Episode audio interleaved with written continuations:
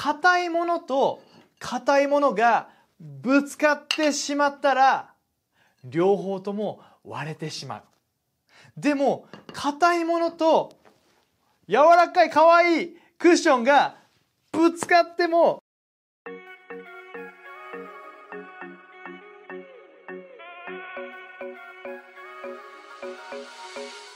皆さんこんにちは。ライハース東京のたすけです。ヘルシーシンキング精霊の実シリーズへようこそ。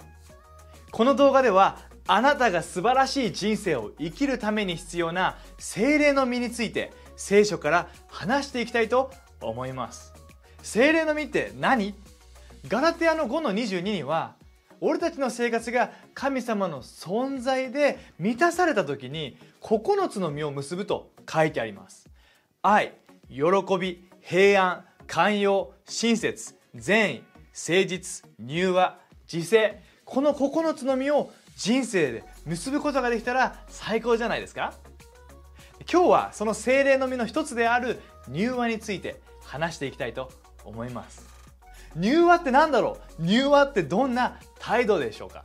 それは優しく柔らかい態度です。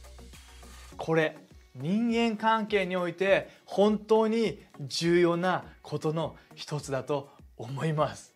人に対してトゲトゲしい態度だったりとか冷たい態度を持っていたらいい人間関係は保てない。優しく柔らかい態度が人間関係に本当に重要ですよね。一回昔ですねある広告を見たんです。それは何かっていうと硬いものと硬いものがぶつかってしまったら両方とも割れてしまう。でも硬いものと柔らかい可愛いクッションがぶつかっても両方とも割れることはない。だから他の人に柔らかくいきましょう。そういう広告を見たんです。すごくいい広告だなと思いました。ね、もう本当にもう肩もうトゲトゲしい態度冷たい態度を持ってしまったらお互い傷ついてしまうけども優しく柔らかい態度を持ってるならどんな人間関係でもどんな状況でも、ね、素晴らしいものをもたらすことができるんです。でも俺たちの柔和の態度優しく柔らかい態度には時には限界があるかもしれない。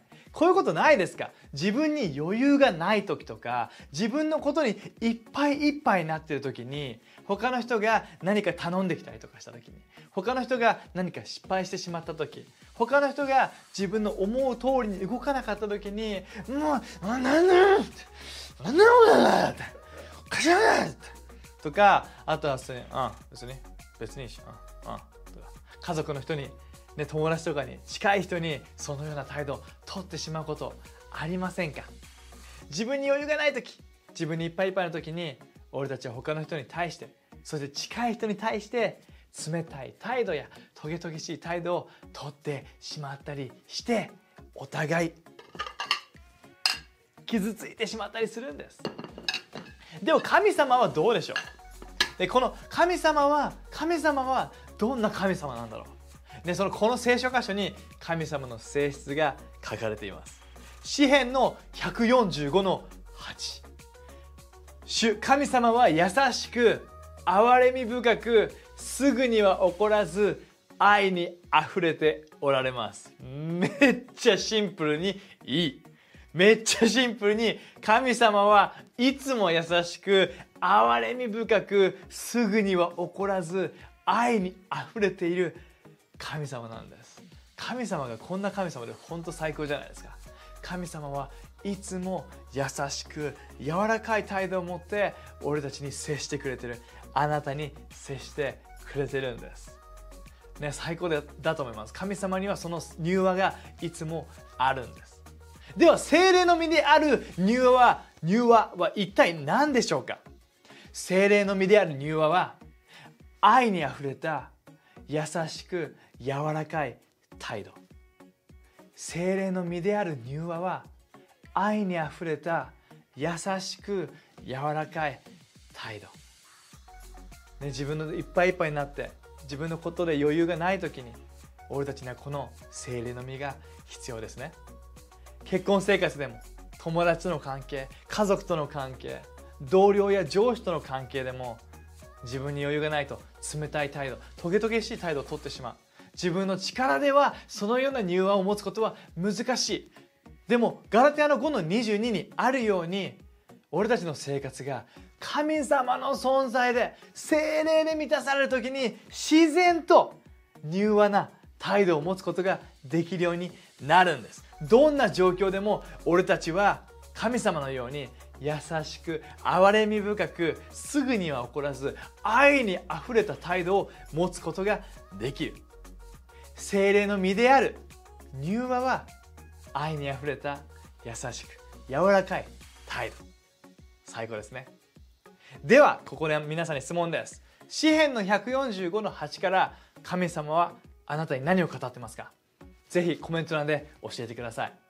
最後に祈って終わります。神様あなたがもう優しくてもう恵みもう憐れみにあふれてすぐには起こらない愛にあふれた神様であることに感謝します。他の人に対する優しく柔らかい態度が人間関係に本当に重要だからこそ俺たちが余裕がない時いっぱいいっぱいな時に他の人に冷たい態度トゲトゲしい態度を取るのではなくあなたの態度柔和な態度を取ることができるように助けてください。俺たちはあなたの存在で精霊で満たしてイエスの名によって祈ります。アメン。それではまた次の動画で会いましょう。またね。